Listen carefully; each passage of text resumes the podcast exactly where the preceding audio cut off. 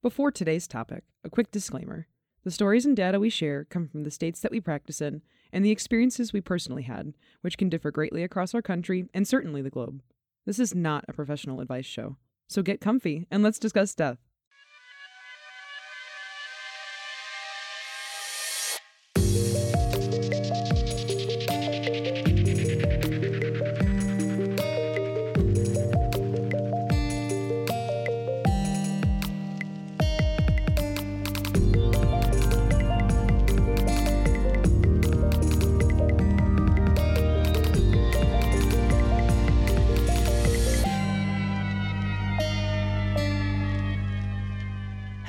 Welcome to Mort Mike, a down to earth discussion on death and dying. I'm Jem.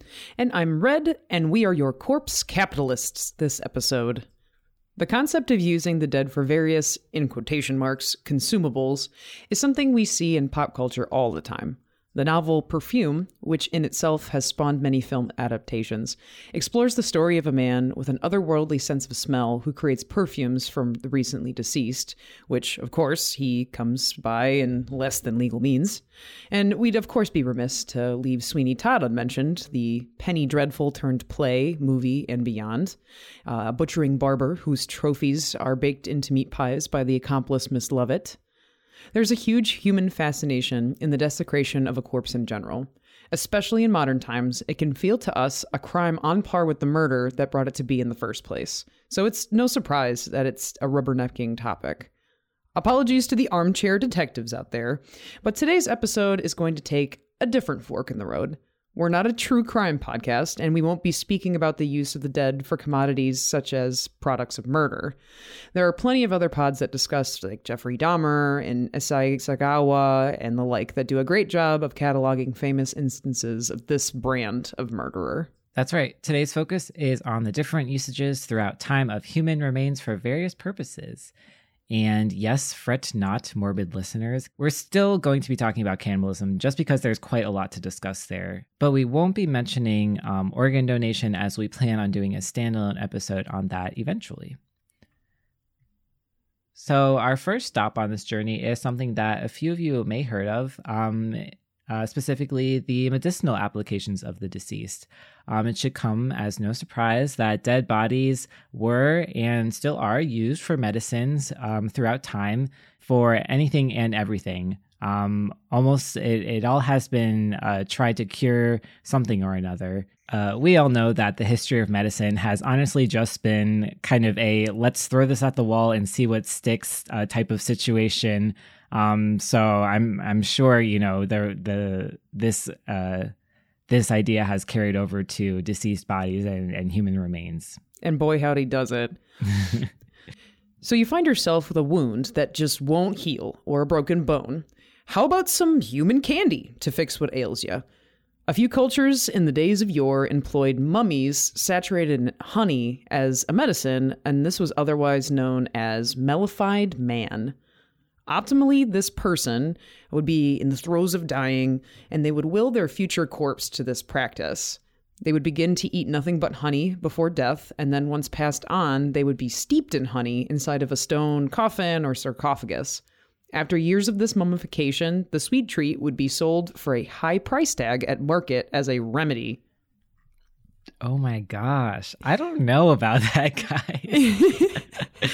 that sounds so sus. gross. Wouldn't the body like decompose in the honey? So it's a good question. So um, with honey having like antibacterial properties, it, it doesn't sound like too far fetched.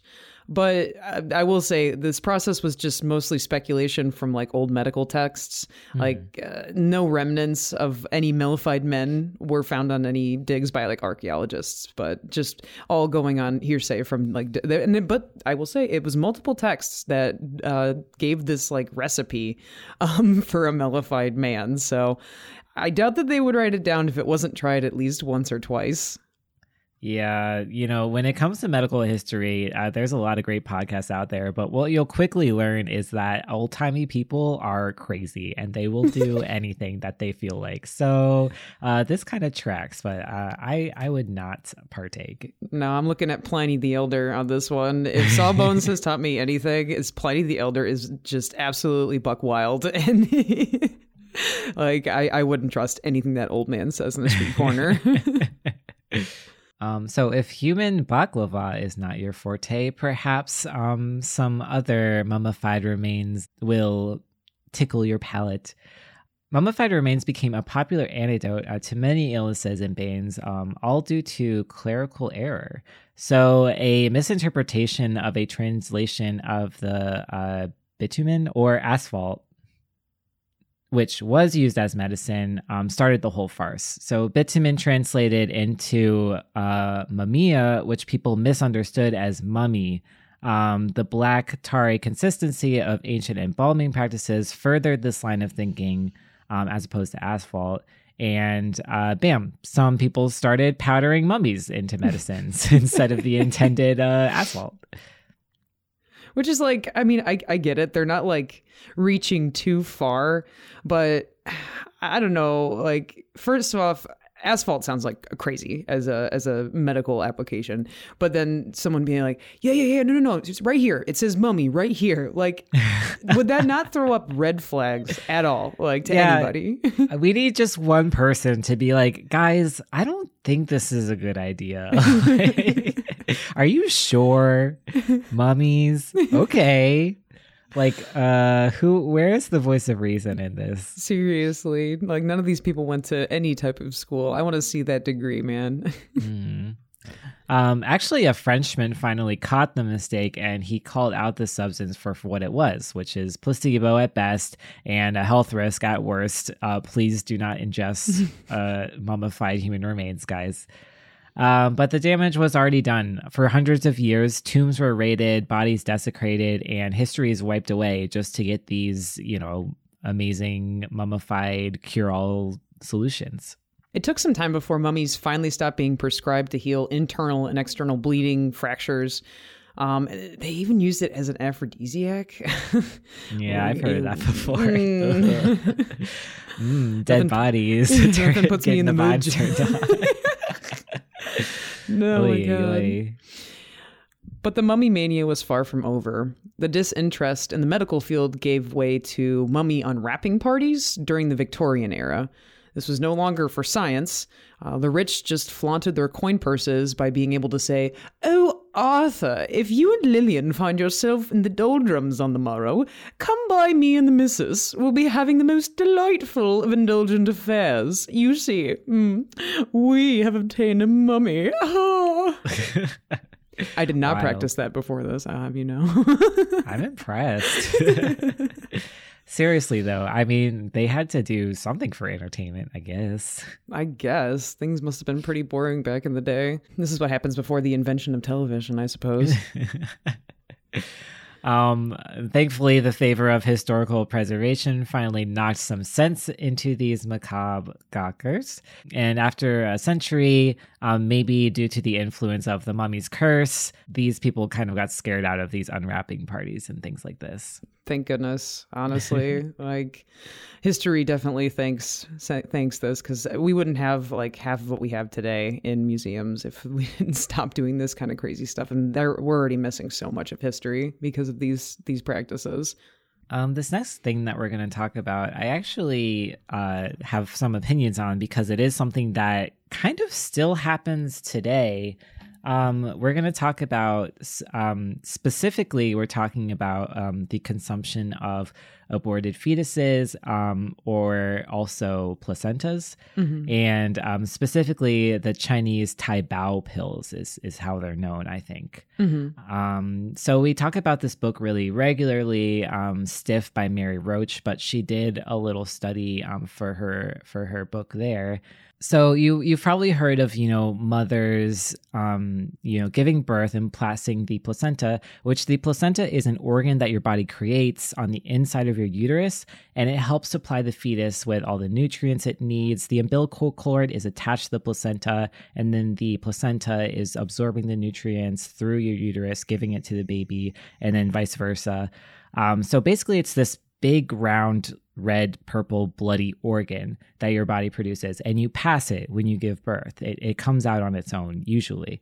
Um, and what a lot of people do, due to whatever sort of like fad that happened or whatever sort of, um, um, you know, medical practice that we're going to talk about in shortly, um, people will eat the placenta for whatever health benefits that, you know, people say that it has.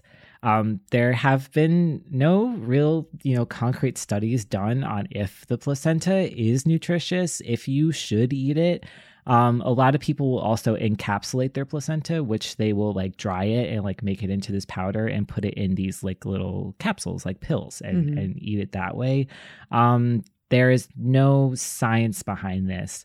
And more often than not, um, it actually harms more than it um, more than it does good. The placenta is a really important organ to look at, especially if your baby is sick or if your baby is born with any defects or any abnormalities. Um, the pathology department has to look at your placenta and make sure that everything happened okay during pregnancy. If you take it home and eat it, this cannot happen, and mm-hmm. you know it could it could be really dangerous for your baby.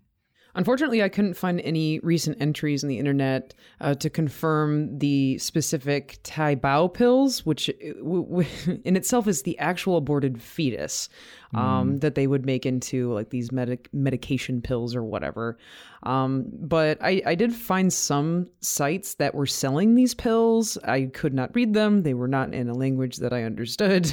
Um, but unfortunately, even in like the little pictures that did have uh, the pictures of like the the pill container um, that were in English, uh, it did not say right on the side in easy to read print contains fetal remains. So I could not confirm whether or not that's what was in those pills.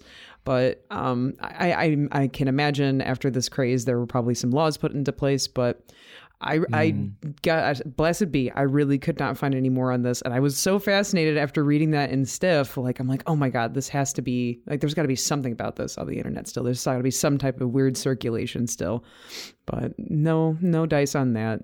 Yeah, I mean, it's such a highly contentious t- topic already. And I will point out when we do talk about aborted fetal remains, um, you know, miscarriages and um, any sort of like natural process that happens um, also causes, you know, abortion. So it's not like these people are choosing to abort their babies and making them into pills. Uh, I'm assuming, at least in China, I am not sure, but definitely not in America, is definitely illegal. Um, but when we say the word aborted, we mean just any natural process where the baby is exiting the uterus before it's born. Yes, thank you for that clarification. That is a very important statement yeah. to make. yes, it's a medical term, not a political term in this context. And there's all sorts of instances throughout his, history of corpse medicines, um, besides the ones that we mentioned. And just to list off a few other uh, ones that, gosh, we could be here all day talking about them. Um, powdered skull in tinctures for head ailments, fat soaked bandages for wounds or gout, blood from the recently executed for vitality. Uh, the list really does go on and on and on. And uh, fortunately, since then, we've moved on from unwilling predeceased participants in modern medicine to scientifically donated organ donors. Yeah, thank goodness. I uh, the use of uh, human remains as medicine is really not um, something that I recommend or something that I ever want to have happen to me.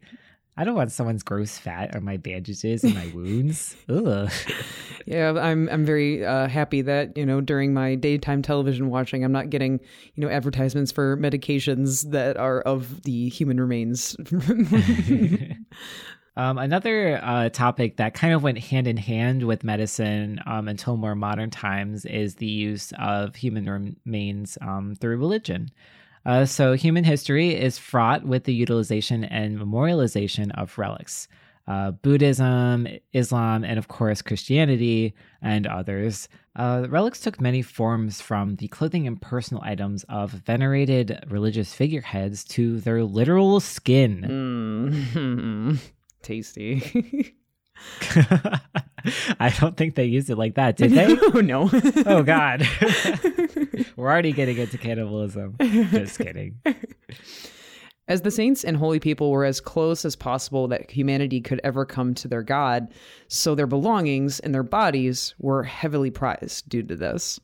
Especially in Christianity, mainly what we'll be describing in the uh, facts to follow, there are many stories and biblical passages mentioning the healing of the sick or miracles happening after, say, touching Jesus' robe. So, this line of thinking carried through to have these sacred relics available to the public for their continued assistance after the person died. So, these relics were not worshipped, as in Christianity, there's only one true God, and you cannot worship anything else, really, even if they're just clothes. Um, but they are thought to tap into the holiness of the figure who held them. So they're displayed in, you know, a bunch of religious historical buildings such as cathedrals, you know, throughout the the world, and um, they they are kind of there to act as a i guess like a phone line into heaven. They're just you know they're connected to god. And if you look at them you'll have this feeling of holiness about you Moshi Moshi, Jesus does. I was raised Catholic. I know all about this. it was nice uh, in the respect that instead of people having to pilgrimage to a specific cemetery or church to visit the whole remains of a saint, uh, the relics were able to be spread far and wide and used by many more believers. In, uh, in olden times, this actually made the economy boom for specific cities, uh, bringing people from all over to spend coin at the businesses surrounding the location of the relics, and the churches even raked in their share of the profits. But where there's money to be made, of course, there's going to be shady goings on. Yeah, uh, cover your ears, uh, people that don't want to believe that the church is bad. the historic church, and and maybe the modern church. but you know, that's my opinion. That's not here nor there. Um, so there became competition to get um, some um, to get their hands on star holy relics. Uh, churches would try to popular popularize their own saints. So when the time came to piece them up, uh, more people would flock to see them. Sometimes there were guards appointed to watch over their dying um, saints and people of high status, uh, so they wouldn't be dismembered by unapproved parties. And, you know, from that statement, you could also uh, kind of assume that the saints were in danger of being murdered for their relic potential. Um, of course, counterfeiters had a field day uh, before there was any sort of you know certificate of authenticity for you know dead body parts uh, you could sell your own just randomly obtained body parts um, as a fragment of saint what's his name's uh, like a prayer scarf or even some some some just random items that you could slap a name on uh, after extensive collaboration and corroboration, it was found that some of the saints even had three arms or a few heads.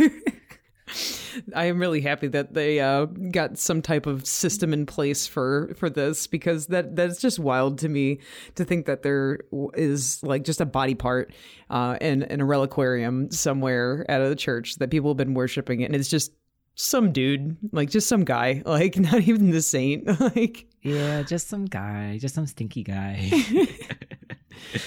Relics take the form of hair, blood, skin, limbs, fingernails, cremated remains, fully mummified heads, whatever they could piece out. I mean, not even things that were not nailed down. Like they would take it all. I even saw an unfortunately disapproved relic of Jesus's foreskin, which is a true shame. oh Lord. Yeah, I I don't know about that one. I'm just like, okay, that's just some guys quote unquote foreskin. Uh, which is literally just a piece of skin, so I don't know if it would look like anything, but right. yikes. Also, who's worshiping that? no, you don't worship that. What's your God? What's your God, Red? I'm just kidding. So actually, the uh, the first funeral home I worked for helped with the disinterment of a local religious figure for the purpose of relic gathering. Um, this wow. father was previously venerated and uh, was now being beatified. Uh, with the hopes that he would eventually be canonized. There's like a whole like chain of, I guess, like ascension through the Catholic ranks. Mm-hmm. Uh, I had to learn a lot about for this episode. Um, But during this beatification, he was deemed available for public veneration, which meant it was relic harvesting time. Church officials and medical examiners were present for this process. His hair, bone, and clothes were placed into vials that were sent off to Rome for cataloging, authentication, and then later distribution. The medical examiners actually said he looked pretty great for being 60 years dead. wow, that's impressive. yeah. And apparently, uh, this father's barbers even saved some of his hair before he died, anticipating that this veneration would happen. So they would have these relics. Wow. I I think that's absolutely wild. Like you're just gonna keep some dude's hair. I don't know. I, it's not. It's not for me. Um, doesn't mean it's wrong. I think it's Yeah, kind of messy. It is. it is so interesting though because the one of the main facets of the Catholic Church is that the desecration of a body is like an big, big old sin. right? It is like a huge sin to do anything uh, to a body. Uh, up until recently, and recently I mean in modern times, uh, you couldn't be cremated because it, it was a sin, and you couldn't burn your body after death. Um, so that's just interesting that even in the olden times they were like, yeah, just hack off his arm and throw it to the next church down the street. Like that's fine. Yeah, seriously. Like they finally allowed cremation and they still frown upon the splitting up of the cremated remains of somebody. So like Mm-hmm. the fact that you would they would be just like, yeah, yeah, it's just piece them out. Piece them out. Let everybody have a piece. Like oh, I don't get the the line of logic. Um I guess it's not for me to understand. either. exactly, and we'll leave it at that. Maybe if I ascend to popehood someday, the the secrets will be revealed to me. Now, Red, let's not get ahead of ourselves.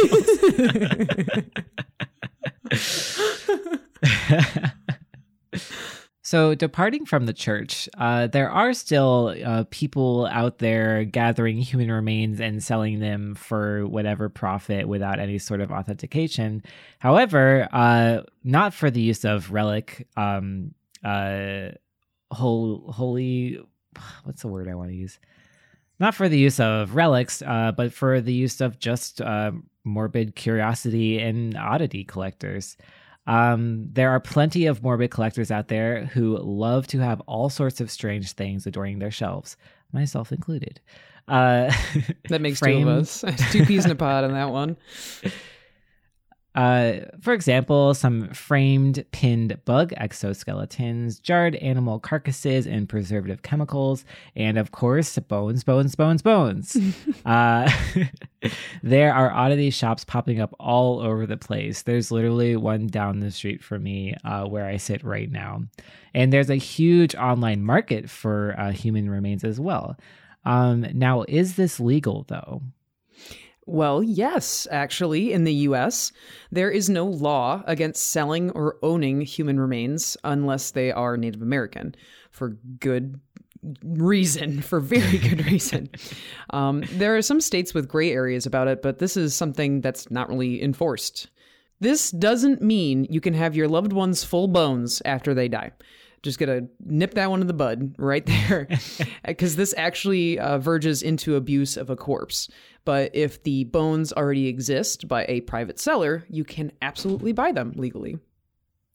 Um, so a lot of bones in circulation in this, you know, market, quote unquote, have been imported from India and China throughout the years. Um, and getting human bones from over from overseas can call into question a lot of uh, ethics. Many of these countries have outlawed the bone trade uh, for a very good reason. Um, you know, murder and stealing uh, come to mind. Um, a lot of bones in circulation are actually also considered medical grade. Uh, these are bones that were donated scientifically, either you know way back in the day when the donation process was a little different, and they have become medical uh, and anatomical and educational specimens um, that you know either have been in circulation for a while or have this you know sort of medical educational purpose now. They're not just uh, random bones floating around. And that is uh, actually where my skull in my collection has come from. It is a medical and educational skull. That's what I tell any of the cops that come to my door. Shrunken heads are actually also part of this concern.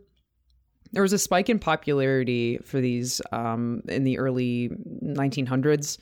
Uh, Southern American peoples were being murdered, uh, or corpses from morgues were being defiled to fill orders for these collectibles for Westerners.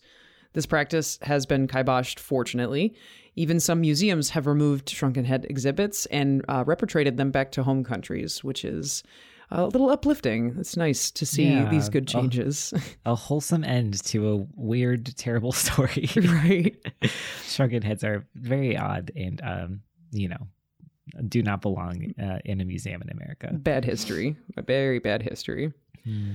It's always important to look up the source of your bones. There are plenty of companies that sell within the US that came by their skeletons by correct means. Not all private sellers now are murderers and frauds. Um, sometimes bones have been in families for generations.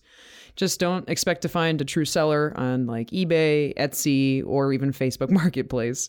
Mm. Many online sales many online sale fronts have banned this practice, and it is crucial to read the fine print of a listing. Uh, yeah, I'll just leave it at that. Actually, a sidebar. I just joined a Facebook group that like sells like oddities and like medical bones and stuff like that. And definitely some of the posts, I'm like, where did you get this? yeah, super sketch. And like, I know, I mean, I, I guess like when I said that, it's like you just can't exchange money on Facebook for it. You can definitely advertise, but it's like not, you can't, like, they won't let you buy things from there. But yeah, like when I go on Facebook or sorry, eBay for it, yeah, when you go into the fine print, like, no, it's, you can tell that they they don't put it in the title well and it's just like no no no this is this is fake this is not real bones and i Yeah. or i don't trust where you got your bones yeah. And of course, our last stop on the line is good old fashioned cannibalism. yeah Uh, we, uh, we honestly could have just done one whole episode on cannibalism. Um, it's it has a very extensive uh, part of human history. We've had many survivor's guilt type events in history, like in pirate times, where those lost at sea had to draw straws. Um, when the infamous Donner Party, heading out west uh, to the coast, got snowed in on their journey and had to make some rather tough decisions. And when passengers of Flight 571 crashed in the Andes Mountains and resorted to Long Pig because it became necessary after a two month stranded trip. Uh, starvation due to historical events has also led to cannibalism. During World War II, the two year siege of Leningrad left people with little to no resources um, and little to no food.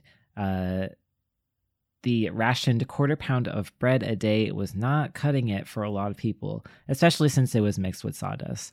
Uh, Crunchy.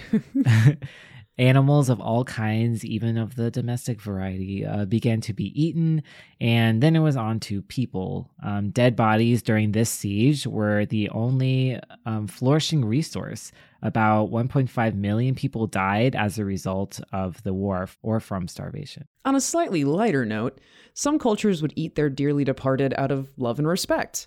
The Fore peoples of Papua New Guinea once practiced ritual, ritual cannibalism for some of their dead, protecting their loved ones from rotting, from insects, and dangerous spirits. And back to the dark note, um, there was a huge outbreak of kuru in their community due to eating the brains of the dead that had prion proteins in them, which caused like a thousand deaths. So think like a CJD, mad cow disease, those type of prion diseases. Mm-hmm. Yeah, there's a reason why we don't eat uh human bodies, guys. It's not just because it's gross and icky. uh, it's not safe for anyone involved. Um, there have been a couple myths surrounding, um, you know, cannibalism and also just the general use of human remains um, throughout history.